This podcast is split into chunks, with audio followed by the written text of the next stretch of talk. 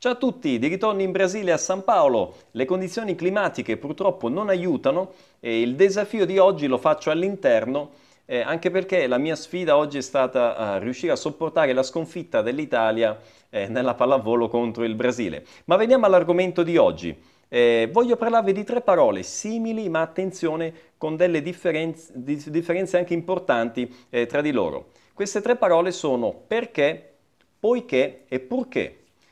Partiamo dalle prime due, perché e poiché. Sono molto simili, significato è simile e corrisponde un po' al portoghese purché, solo che ci sono delle differenze. Perché si utilizza innanzitutto nelle domande, ok? Ad esempio, eh, perché non ti sei ancora iscritto alla settimana Vai? Chiaro, no? Oppure eh, si utilizza nelle frasi affermative, però eh, perché segue sempre la frase principale. Ad esempio, non mi sono ancora iscritto alla settimana vai perché non ho avuto tempo. Ok? Possiamo utilizzare anche poiché, ma in questo caso eh, la proposizione causale, ok, utilizza, che utilizza poiché, viene messa prima della frase principale. E quindi sarebbe, esempio, poiché non ho avuto tempo, non mi sono ancora iscritto alla se- settimana vai. Ok? Quindi questa è la differenza sostanzialmente. Generalmente, vi ripeto, poiché eh, viene utilizzata eh, prima, ok? Viene messa prima della frase principale, mentre perché viene messa sempre dopo, ok? Veniamo adesso alla terza parola, che è purché. Questa parola ha un significato totalmente differente, ok? Dalle altre due, quindi è molto simile a perché, ma ha un significato totalmente diverso. Purché significa a condizione che, a patto che. Vi faccio un esempio.